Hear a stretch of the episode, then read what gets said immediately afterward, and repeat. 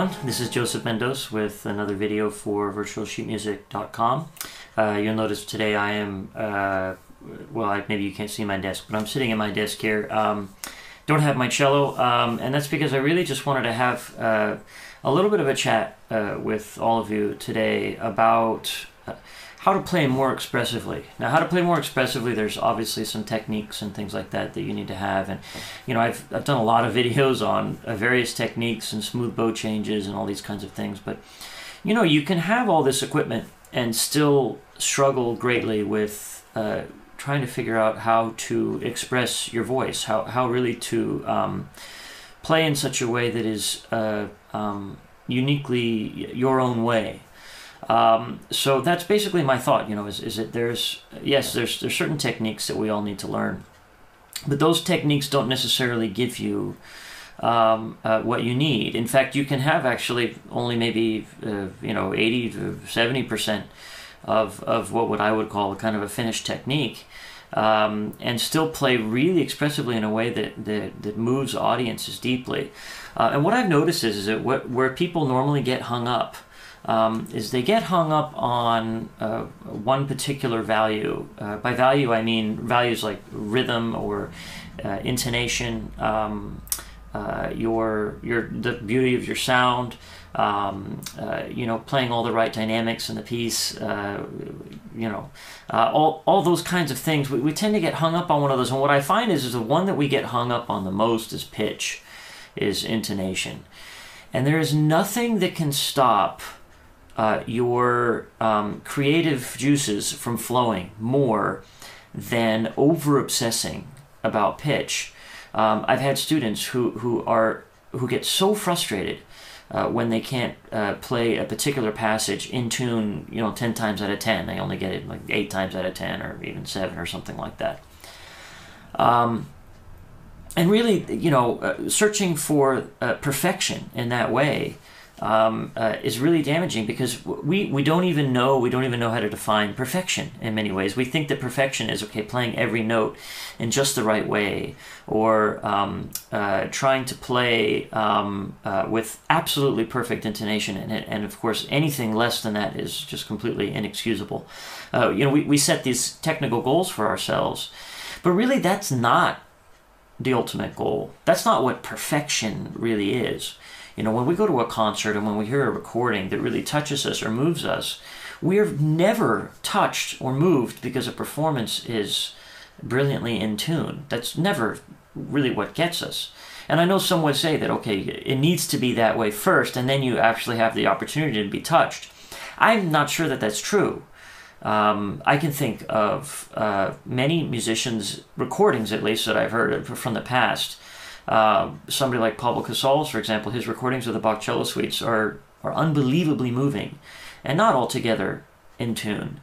And actually, not the sound itself, uh, even even though the recording quality is not so great, the sound itself is actually not that particularly beautiful. But there's something so compelling. And another artist uh, that you should listen to if you haven't is uh, the violinist, uh, the great, great Romanian violinist, conductor, composer, and pianist, George Enescu um, uh, who was the teacher of the, the, the great violinist Yehudi Menuhin. Um, Enescu's recordings, particularly of solo, uh, the solo violin works of, uh, of Johann Sebastian Bach, are still to this day some of the most compelling, uh, um, real playing that I've really that I've ever heard my whole life.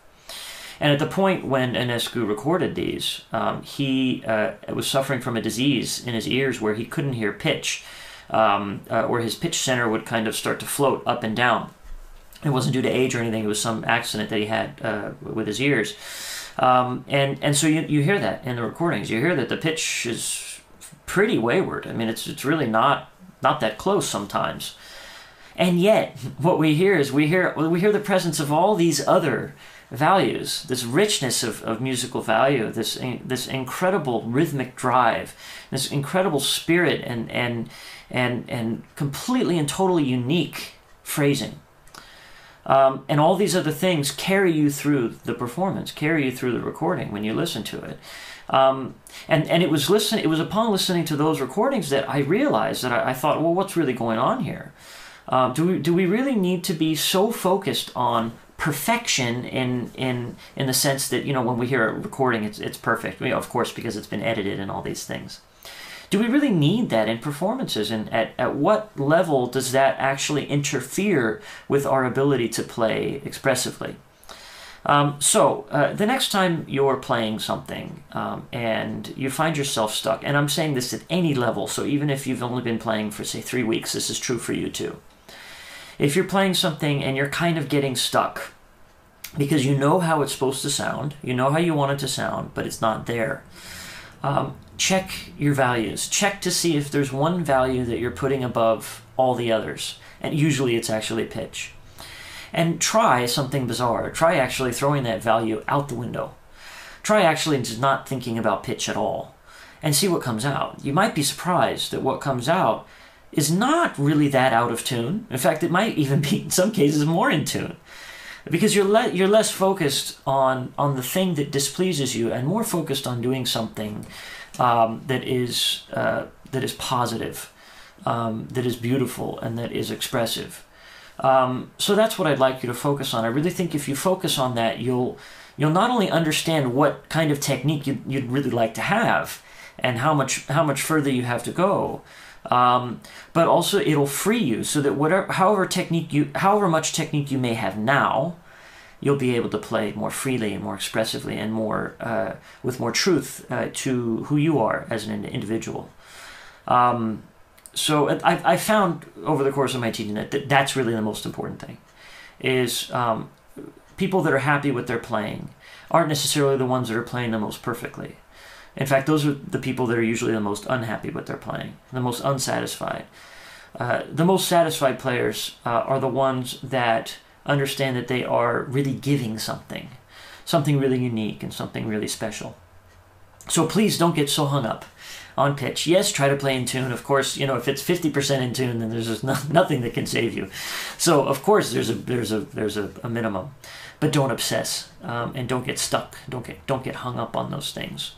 Um, so uh, I um, I beg you to take that to heart, uh, so that uh, you don't find yourself in a situation where um, you uh, start um, uh, really disliking your practice.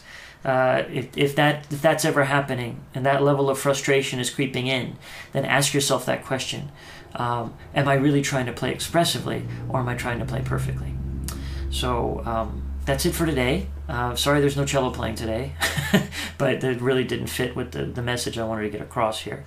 Um, if you're interested in, in online lessons, um, I think currently right now I have maybe one opening. Um, uh, so uh, contact me if you would like to have some lessons um, and we can work that out.